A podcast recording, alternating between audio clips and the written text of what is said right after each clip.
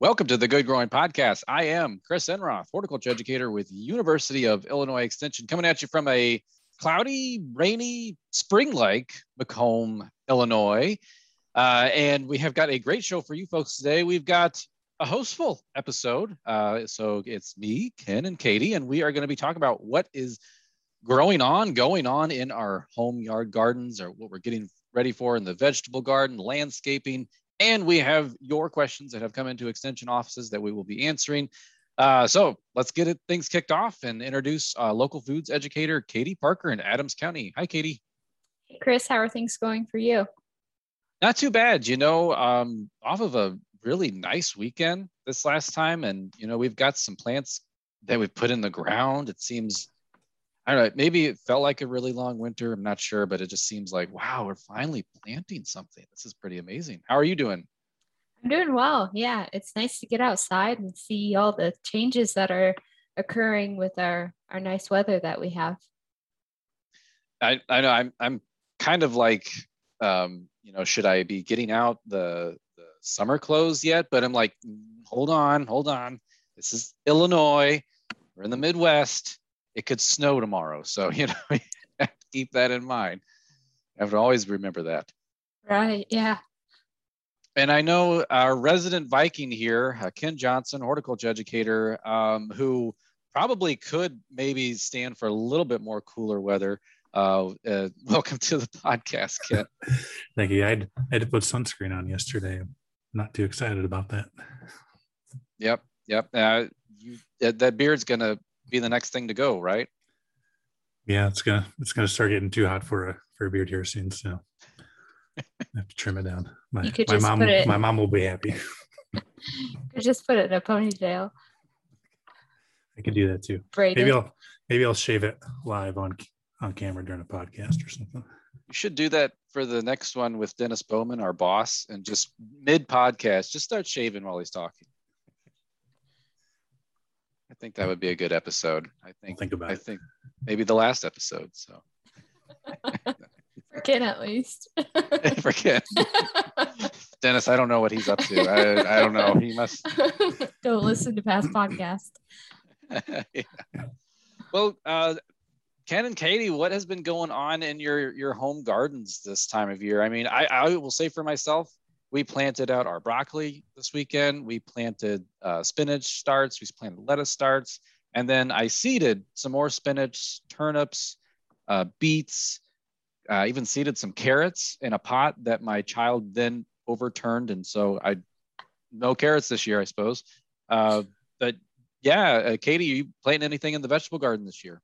So I started some tomatoes and peppers inside on Friday. I haven't gotten the cool season crops out yet. I really need to work our raised bed, so that's where I'll probably put like some lettuce. I planted some garlic in there last year, and I don't know, I think I'd like to plant some onions as well, but I need to work that. So I've kind of been a lazy composter this year. It's just off the side of our deck, and so I've been dumping our compost stuff into that flower bed. So I really need to mix it up and get that incorporated before I can get some planting done. I've let a lot of my stuff. So we did a lot of arborist wood chips last year, first year in our house. So we were kind of just establishing beds, and I dug down, and a lot of those wood chips have already decomposed. You know, I'd say we put on like 4 inches worth. We maybe only have like an inch worth now on top, and the rest is composted. So I was pretty happy with that. Yeah. So Ken, the magical plants this year, remind us, you've already mentioned it. You guys always grow cool things. Last year was cotton and peanuts. Cotton and peanuts. Okra and cotton look very similar flower wise. So okay. But what's this year? Peanuts and cotton are making a comeback this year. So we've got those started. We started those late February. So I've already potted those up into larger cells. I did that this weekend. We are also doing marshmallow. So those have, you know, planted those early March, and then rice. Since that's like 150 days, the type we have to harvest, I planted those, started those again in late February, early March, and they already got too big for our grow rack. So I put that in a pot, and I've saved some seeds. So we're probably going to start some here probably mid-April or so to transplant outside, just because they grew so big so fast. So those are the magical plants this year, is marshmallow and rice. We'll see how that goes. And then outdoors, we planted some peas a couple weeks ago. Those are starting to come up. We got our onion transplants in, shipped to us last week, so I put those out in the garden this weekend. And then other seed starting stuff. We've got peppers. Those are coming up. Tomatoes started this weekend, and cosmos, zinnia, all that stuff. So we're got a few more things. We're going to start from seed here in a couple of weeks, but we've got a good chunk of our stuff started that we're going to start indoors. I need to know more about this rice, Ken. So do you start, I mean, is this just regular, started up like a typical seed you would in a, like a cell and some potting media? That's what I'm doing. I don't know if that's right or wrong, but that's, I think a lot of them, it says direct seed, but I wanted to get a little bit of a head start just because it's a long growing season and I want to make sure I've got time to actually get it to mature and stuff. So yeah, the stuff we planted is way too big and it's getting kind of yellow and not looking too great. So that's, put that in a pot with regular potting mix. It's got some fertilizer in it. So hopefully that will help perk that stuff back up. And then I'll do another seeding here in a few weeks just to play around with it. This may be a two-year process in case I royally screw it up this year. Well, last year Katie helped me out with some turf chores. Let me borrow her core aerator, which worked magnificently. Walking around on my lawn, I feel like it's much softer and spongy, so that's great. Thank you, Katie, for that. Yeah, no problem, anytime. So I'd say my next yard project though is I have to level out the lawn. So I'm going to be building a something I can drag behind the mower with like a board and a chain link fence to then drag some topsoil or compost to level out some wheel ruts. So do you guys have any yard chores, big things coming up in your yard? I should. Probably won't do them, but so our quarantine puppy is now a year old and 90 pounds and she likes to dig. So we've got lots of holes in the yard that if you step in, you're going to break your legs. So we need to start filling those. And the yard wasn't in very good shape before she came around, but I'm not really sure if it's worth trying to get it all fixed up because she's just going to destroy it anyway. Yeah, we have quite a few bare spots or thin spots in our backyard. So we really need to oversee that. We did our front yard last year in the fall. So I think we're going to try to work on the backyard this year. We have some spots on the side of our yard that are under a tree, which I don't think it gets too much shade. I don't think that's the issue. It seems like we have a lot of clay in that area. And so I really hope to top dress with some compost and kind of get that built up so it's not so hard and clay-like on that side of the yard. So we did aerate that again. We had quite a bit of moisture in the soil last week from the rains. So we did that Friday and hope to top dress with some compost soon as we can get some access from our local composting facility. And then hopefully we can get that seeded beginning of May or April, probably beginning of April.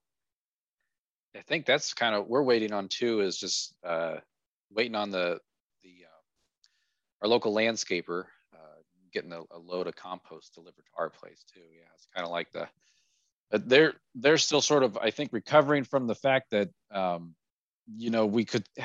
we could, as I said, we could have snow, and a lot of them do snow removal, so a lot of them have half their fleet in still snow mode.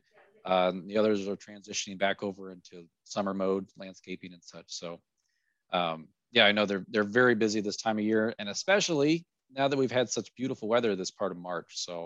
So busy, and you probably noticed I'm like sneezing and blowing my nose this whole time.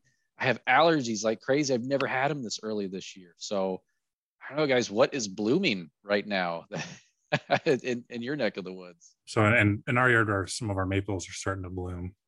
Not that that's what's causing your allergies, but crocus and stuff, walking around the neighborhood, now the daffodils are starting to bloom and stuff. So not sure. I don't think any of those would be causing your allergies, but I don't know.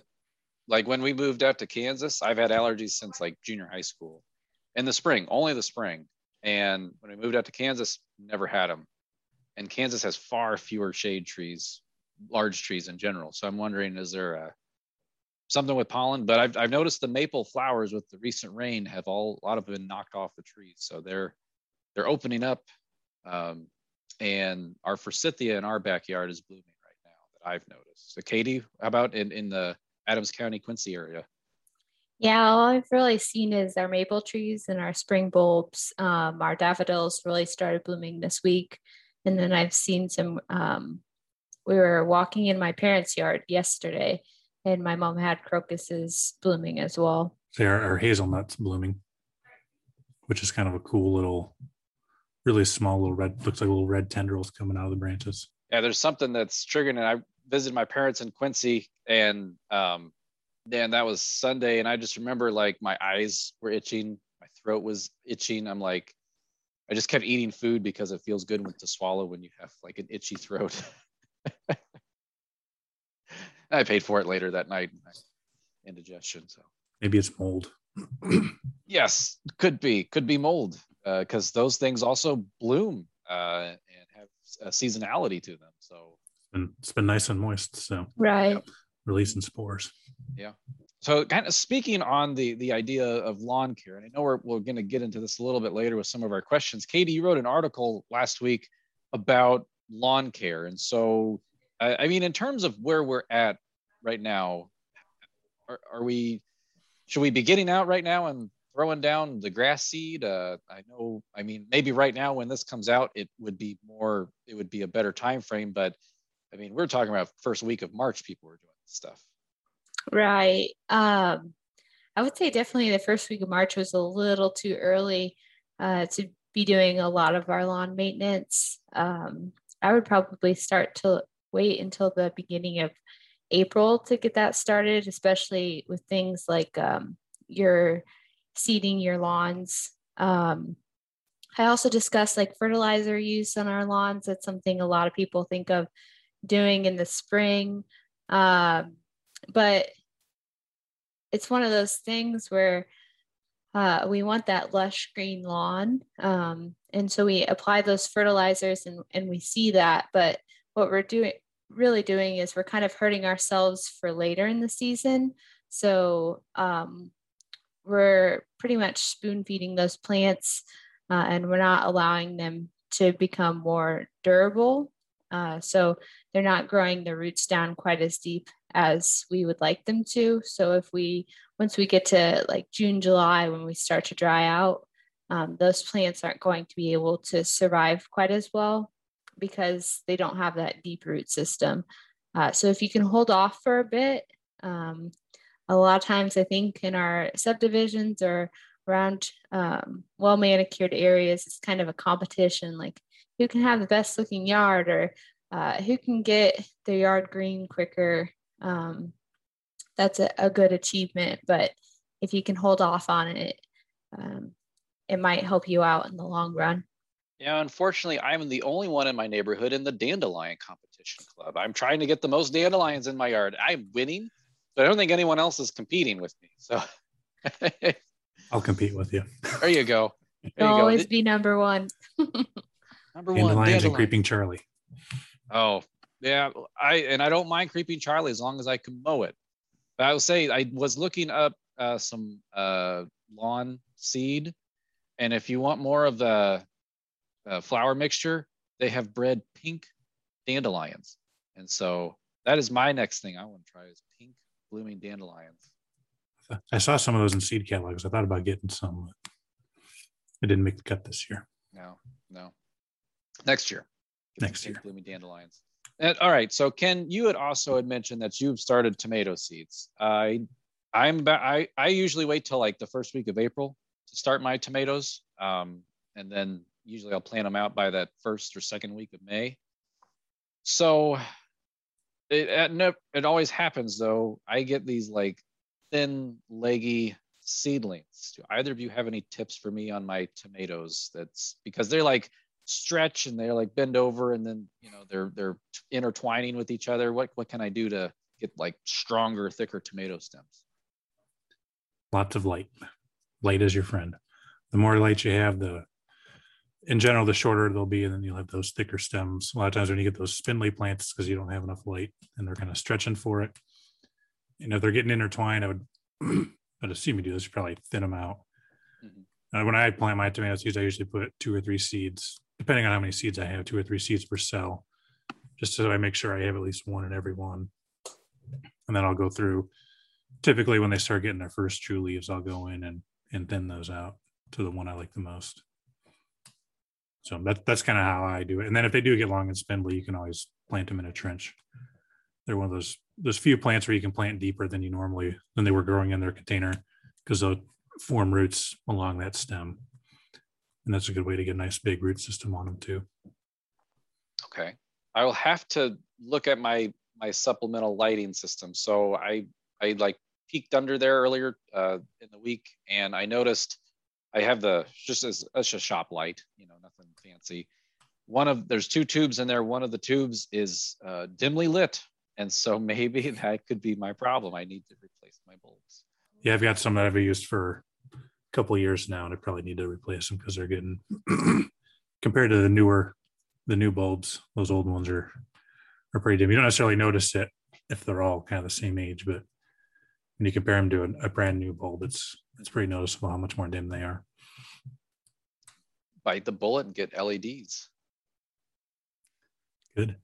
I do have one that we overwinter our more tropical plants, our citrus and stuff like that under. Makes our bedroom nice and pink. Makes it look like we're growing some illicit plants or something like that. Yes. Yeah, I don't know. Then you get a knock at the door. Power company's like, what's going on? So one thing, I don't know if you two have done this yet, but one thing I did a little bit this weekend was starting to do a little bit of a garden cleanup. Still left all kind of those leaves in place in my ornamental beds, but some of the, like my cone flowers and stuff, I started cutting back those seed heads that I had left kind of sit during the winter for that winter interest and the seeds for the birds and stuff. Because when I was out, I think it was last weekend, noticed some bees kind of buzzing around the flower stalks. I think maybe they were looking for somewhere to nest. So I cut back some of those flower stalks left, you know, 18 inches behind. Some of that stuff can nest in it. So you guys done any cleanup yet in your beds yet? So I'll say, Ken, the few things that I have done so far this spring is I've raked up some extra mulch and kind of moved it around a little bit, because I've mentioned this before in the show and earlier. We had excess mulch on our old, brand new perennial bed that we made. So places where it's kind of composted down, they're very thin. I've kind of shifted things around a bit, but otherwise, my wife, she keeps saying like, we need to go get plants. We need to plant stuff, and I'm like, no, it's only March. Stop! Don't tempt me. So you know, trying to stay as far away as I can from the hand pruners. But one thing I did do is I did do some pruning on an oak tree last week, because usually you want to do that while they're dormant.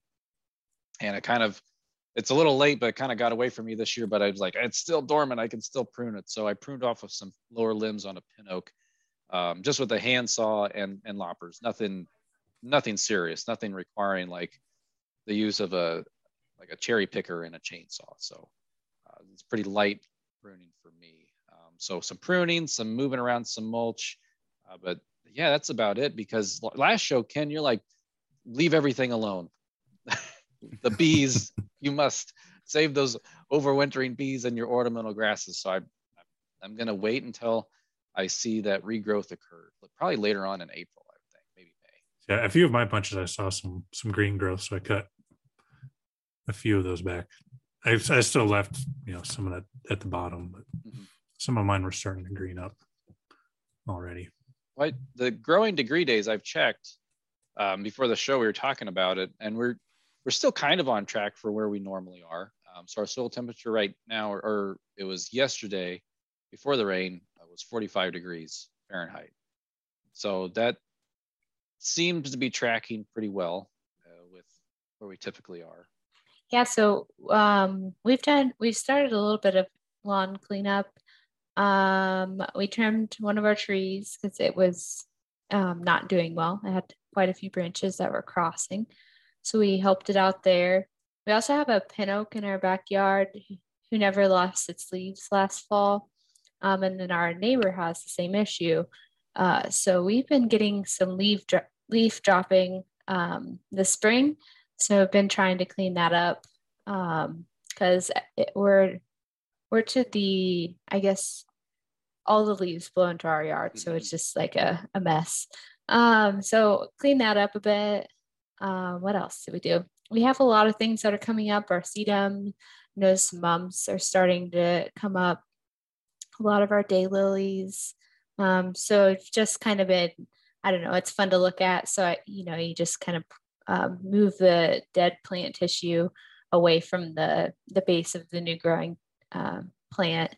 So just that, but I'm following Ken's rules too, trying to keep things in place until April timeframe. My work is done. I've convinced 2 people. You can retire now, Ken.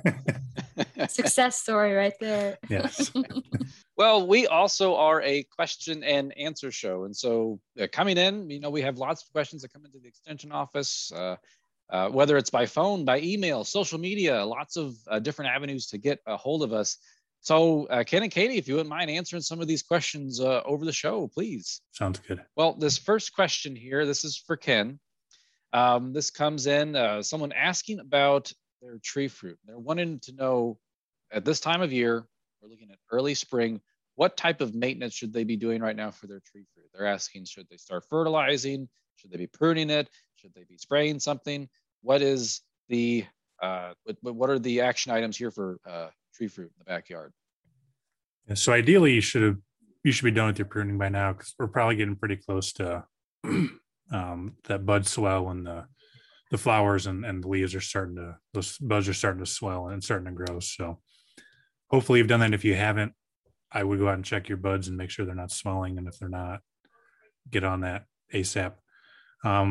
This time of year, again, this is kind of dependent on the plant and where you're at.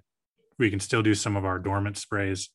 Again, if you don't have, leaves starting to emerge, stuff like that. So,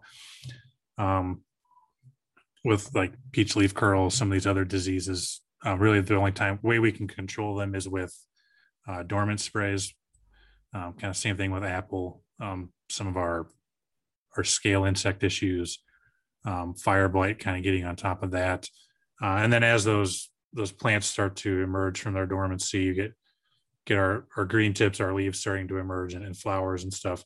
Then we're gonna start picking up a lot of our disease management for those, because early spring is kind of the critical time for a lot of our diseases, making sure we're getting good coverage on those trees to prevent those diseases from getting established in our plantings and stuff. And that you may do a little bit of that insect spray to begin, and then when plants are blooming, obviously we're not spraying those for insects, but then after that we start getting into our cover sprays for our insect and more of our as well as our diseases and stuff. We just kind of continue that throughout the year. Fertilizing, you can put down some nitrogen this time of year. As far as other nutrients, your phosphorus, potassium, I'd probably do a soil test to see if it's needed. If you're a little larger operation, typically that they do soil or leaf tissue analysis. So they sample leaves and send those off for analysis to see what the nutrient levels are like in those.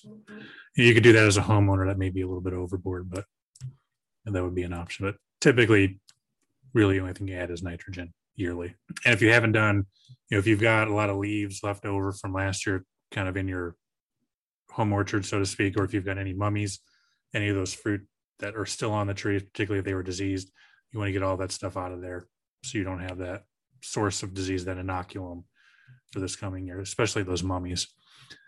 Any fruit on the ground, any fruit on the tree is still, you need to get that out of your landscape. I wouldn't recycle those, put those in the lawn waste to go out, or if you don't have lawn waste available and you can burn those or bury them. So that stuff's not getting back onto your trees. I always love learning about the mummified fruit, the mummies, because for some reason in my head, I just picture like those Egyptian style mummies, like wrapped in toilet paper, walking around the orchard. So it always made me smile in class when the professor kept talking about mummies and mummies this and mummies that. I'm like, oh yeah, yeah, no, it's mummified fruit. So that's really good information in terms of that. And the other thing I remember is peach leaf curl. That always is a question that comes in every single late spring. And it's like, it's too late, you know, there's not much you can do right now. It was really an early dormant oil spray to keep that from happening. And once your bud starts swelling, there's nothing you can do about it. All right. Well, our next question here is for Katie. And this is about just the cute, lovable, adorable moles, and then the ugly, atrocious voles with a V. So you can tell I like moles, but not voles. A lot of questions have been coming in, and this is pretty common after winter too, about mole and vole damage. Moles start getting more active this time of year. Voles are active all winter long. So what can people be doing about this right now, Katie, in their yards? Yeah, so typically the recommendation is to remove their habitat as well as their food source. So for habitat, you want to make sure that you don't have any like tall weeds or any brush piles hanging around, because that gives them a nice place to live. A lot of people think, oh, if I have a mole issue, then I probably have a grub issue. And so they're going to control grubs in their lawn. However, that's maybe not always the best thing, because a lot of our grub control products kill most insects in our lawn. And so we want to keep those beneficial insects around. So you should really see if that's truly an issue. You can dig up a portion of your sod and look underneath of it to see if you have grubs in your lawn. And typically they suggest if you have 10 to 12, I think it's in a square foot, then you should look at control tactics for those grubs.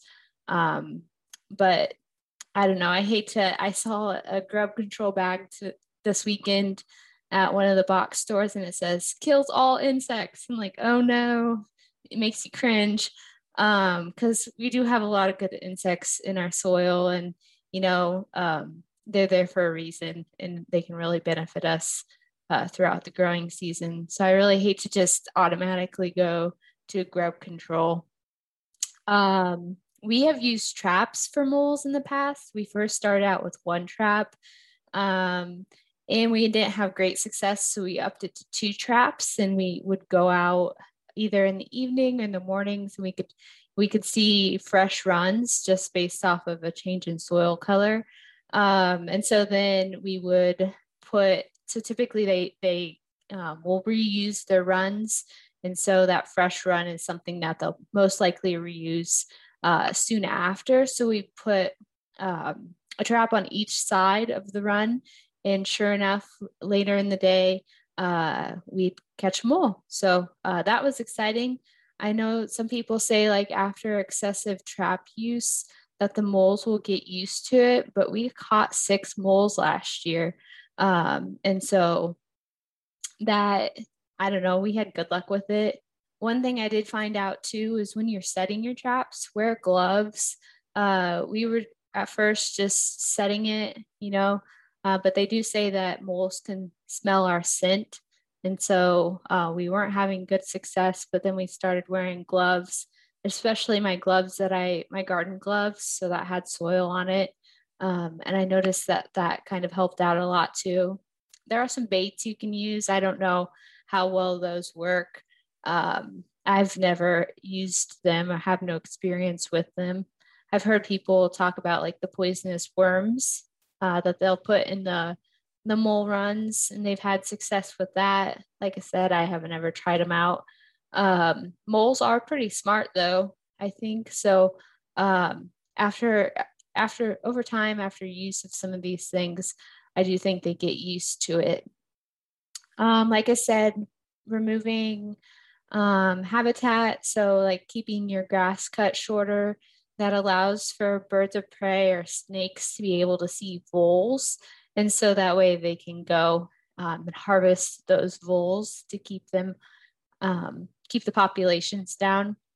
I've noticed too that cats really help in this. So my mom has issues with moles and voles, and their cats have gotten 2 voles within the past 2 weeks. So they're doing a great job at controlling that population as well. My cat brought us a couple of voles as well, and you can tell they have the shorter tail on them. Mm-hmm. They're mouse-like. Yeah. Yeah. So there's a debate between domestic and cats outside with wildlife, but you know, I think one of the reasons why we domesticated them was rodent control, and mm-hmm. they can play a role in that. And snakes are out. I saw one the other day, yesterday actually. So yeah, good sized black snake. They're out. So yeah, snakes are your friend. Yeah. Did you see the recent flyer that Extension put out about snakes? Yes. Oh, so support that one. Our very talented graphic designer, Matt Wiley, there's an article about Snake Den Road, I think it is, down in Southern Illinois. They close it every year so the migrating reptiles can move across to their summer habitat. And Matt Wiley put flying snakes on it's this guy, and he looks shocked, and there's snakes flying over his head. So, because they're migrating, they're moving. So flying snake sounds terrifying. Yeah, I want to go see that migration sometime. I think that'd be cool to see. If anybody is into social media, you can follow, I think it's Chris Evans. He's our forester down in Southern Illinois, extension forester. You can follow Illinois Forestry, I think, on Facebook. Another good one is Chris Benda. He's works at Carbondale, SIUC. He's a botany instructor down there, so he posts a lot of photos of Snake Den Road. Oh, and there is an article on snakes on the Naturalist News. Our producer Winnie Ferguson just put that in the chat box, so you can do a quick Google search for Naturalist News U of I Extension, and the most recent article is on snakes, and this is by Chris Evans. Not to be confused with Captain America. No, so but Chris Evans is always a good one to have on the podcast because I always put his name in the tags, and I think people are looking for podcasts with the actor Chris Evans. Those ones do really well. All right, so I think our next episode we should do one on snakes. That'll be fun, but I'm not going to be there. Yes, let's do it. You can hold them, Ken. Sounds good. Okay. I like them. I just don't like being with them. All right, Ken. Our next question is from my house. So we have a model train. It was my dad's when he was a kid that we set up in the winter, and we put it on a plywood table, which sits in the garage all summer long. So we noticed last week, I think it was, that as the table is still up in the basement, the train was still on it, and there were bees popping up random spots, but always in the basement, always near the table. And we noticed, as we did more investigating, they are coming out of the wood, the plywood of that table. It's unfinished, just raw plywood. So I'm curious, Ken. I think we're working on identifying the bees. We're not quite sure what they are yet. But what should I be doing in this case with the bees coming out in my home? And can I keep this from happening? So I guess, you know, if they're coming out in your home, you could try putting them outside. If you've got stuff blooming, that would be an option. You know, if you've got maybe some flowers inside, try that. A lot of it, you know, you have to find them some food somewhere, and this time of year that can be a little difficult. I guess as far as going forward, you know, with like carpenter bees and stuff, you know, typically one of the recommendations is painting wood. Kind of helps prevent them from getting into it. I would assume that would work for other bees too. And like you mentioned, we haven't quite figured out what they are yet. You may have to catch one and send it to me, because a lot of the, especially with smaller bees, those can get kind of confusing. A lot of times you got to start looking at wing venation and stuff. Because some of the smaller groups, they will look very similar to one another. The different genera, and even sometimes the families, can get kind of muddled and stuff. So I would say probably painting that may go a long way in preventing them from emerging from that or nesting in that in the future. Okay, So I think it's due for painting because it's a model train table. So we want to do decorations and landscape stuff on it. So yeah, we might paint it like a green or maybe white, like a base white, different parts green and blue for water. Need to incorporate some bees into it now. Yes, somehow. We're going to have little prairie wildflower areas in our train set. Saying if they die on you, you could pin them and put them in there and monster bees. So the first one that I found did die. I put it outside in the garage. It was during that cold, rainy span of weather. I thought, I have nowhere to put this thing. So I put it in the garage. I thought, well, maybe the cool weather will like slow it down. I don't know. It died. So the others I put on a flowering kale plant that I have in the basement. So I don't think they stuck around on that. For all I know, I don't think they did, but I'm sure they're probably dead in a corner somewhere. But my wife was saying, oh, what if they had babies in our studs of our home? And I'm like, no, I don't think they did. But wouldn't that be ironic?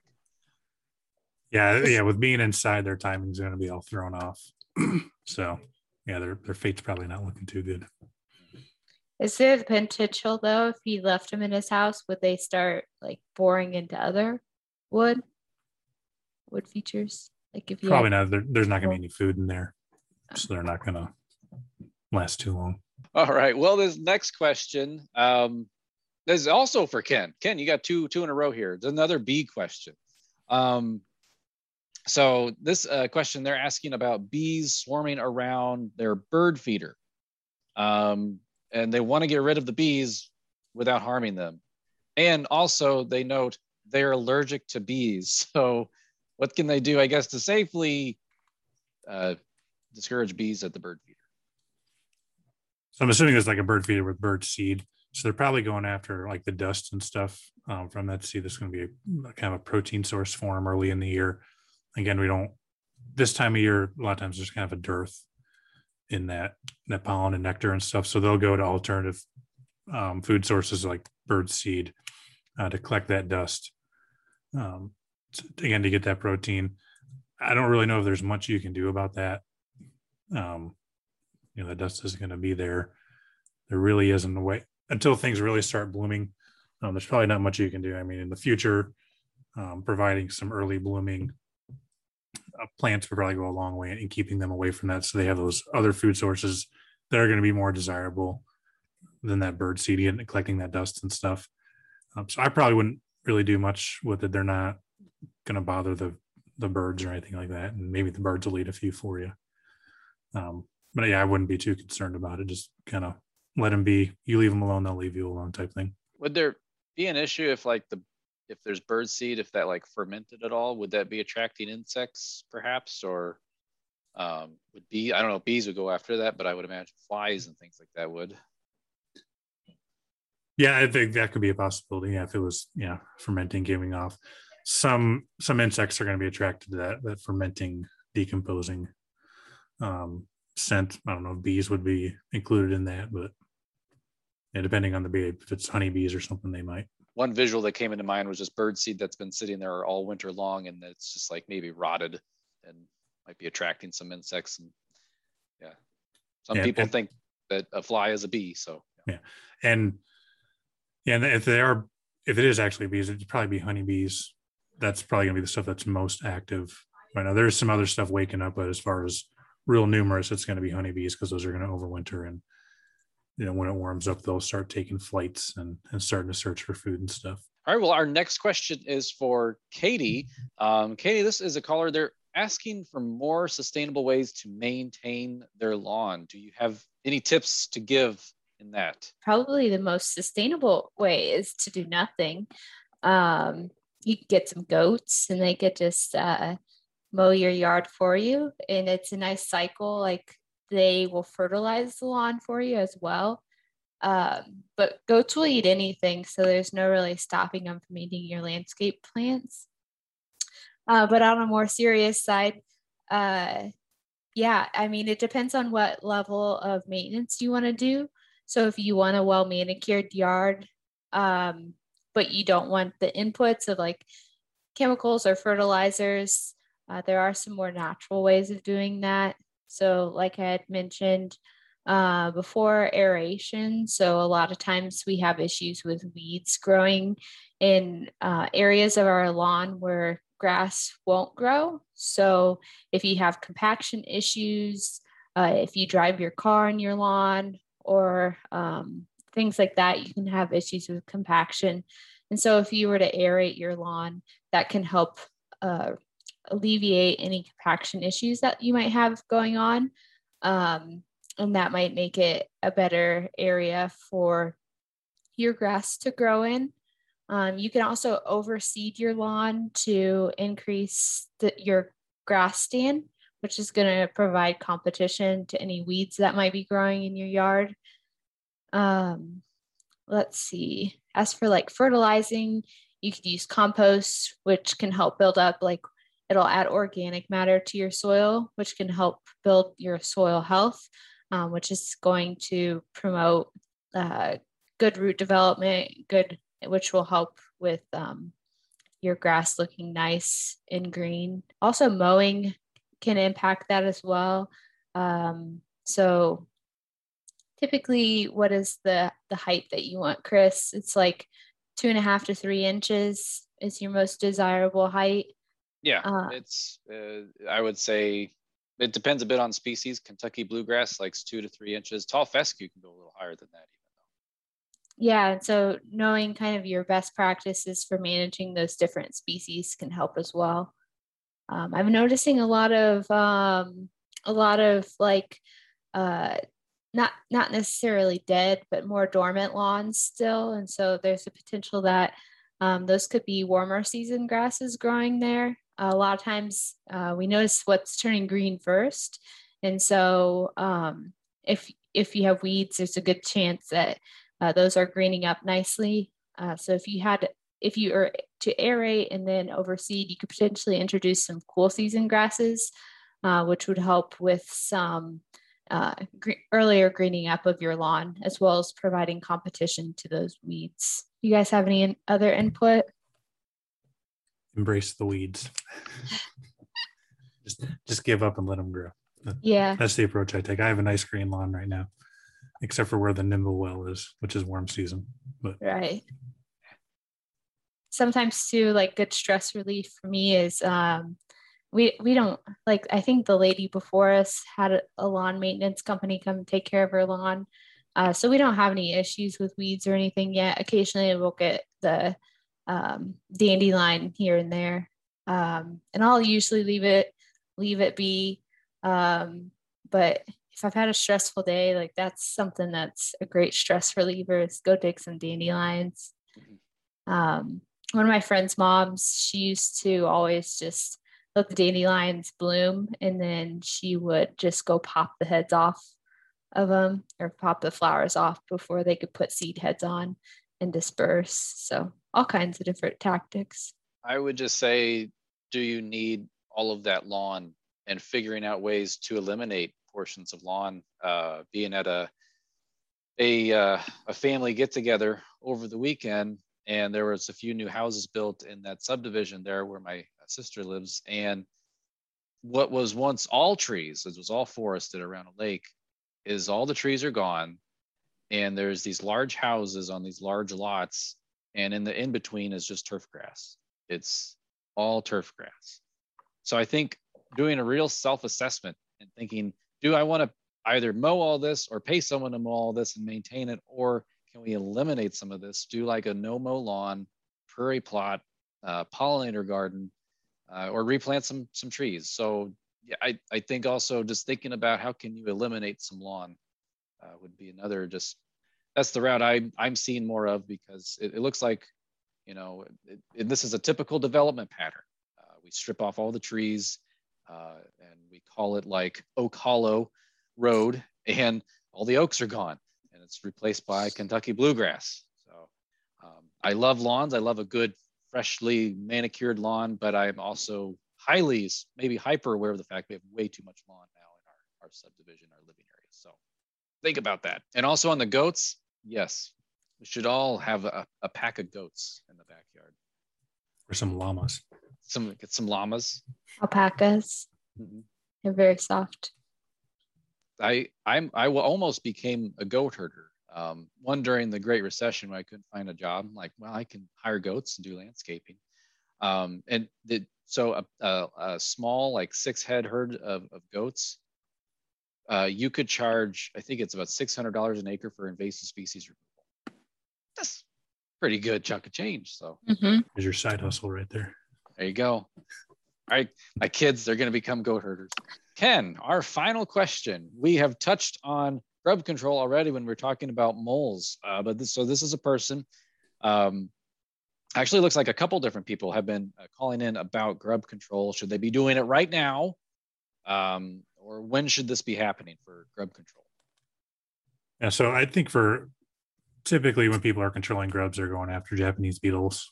That seems to be kind of the most prevalent grub around, at least that I've heard about.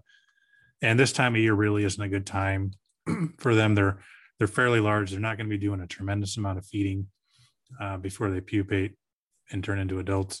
So typically, if you have issues with your grubs and you're like Katie said, you want to sample and make sure that's actually the cause of it. Again, doing that square foot area, peeling that grass back. And when you do that, if you've got a patch of dead grass that you think may be caused by grubs, kind of do that on the margin where you have both the healthy and the dying stuff. Pull that back and see if you actually have grubs in there or if it's some other issue. And if it is grubs, well, if you want to know what type of grub it is, you can look at the raster pattern, which is a series of hairs on the hind end. And those are specific to species. So if you really want to know what species is, you can figure that out. If you want more information, you can email me and I'll let you know how to do it. Ken has a webinar all about looking at grub butts. It's a good party trick. Maybe if you don't want people to show up at your parties, then you can do it and then you don't have to worry about it anymore. Oh, no. Cool people showing up at your parties. I'll come to your parties if you do it. Yes. Which may not be too enticing. But so, you can look for those grubs and see if you actually have them. And if they are reaching that threshold point, then you would treat for them. And typically we're going to do that in the summer, July, August, when those Japanese beetles are laying their eggs, those eggs are hatching, and those grubs are starting to feed. That's one that's going to be most effective, for like Japanese beetles in particular. So you could do it this time of year, but it's going to have limited use. And again, with Japanese beetles, if you're treating your lawn to kill the Japanese beetle grubs, that's not going to do anything for the adults, because the adults can fly. So almost everybody in the whole town is going to kill off all the grubs. They're going to fly in from elsewhere. Well, I can't wait to see what kind of summer we have when it comes to Japanese beetles. It could be like a gambling, a little side hustle too, So what are the odds on the Japanese beetle explosion this summer? See, last year we didn't have, at least in the Jacksonville area, I don't know if I had any questions, didn't have very many questions, at least in my yard. And granted, I don't grow a lot that they like. But even my sweet corn, I had very few issues with Japanese beetles. Looks, who knows, maybe populations are evening out with the Japanese beetle here in our neck of the woods. I know the wave hit us a few years ago, and maybe that population surge is leveling out. Well, that was a lot of great information and a lot of fun talking about what we got going on in our yards and answering some of the home, yard, lawn, and garden questions that are coming in to our own extension offices. So, well, Ken, Katie, thank you very much for being on this hostful episode for the Good Growing. Yeah, thanks for joining us. Thank you. As always, it was fun. Let's do this again next week. Oh, we shall do this again next week. We're going to be talking with Dennis Bowman. So Dennis is the interim director for A&R, which stands for Agriculture and Natural Resources with U of I Extension. He is our boss. We've had a lot of bosses on the show. He's our other boss. Dennis is going to be talking about drones, agriculture, and some of this other cool, little bots that go out and zap your weeds in the field. That's amazing. So can't wait. It'll be fun. Listeners, thank you for doing what you do best, and that is listening. If you're watching us on YouTube, watching, and as always, keep on growing.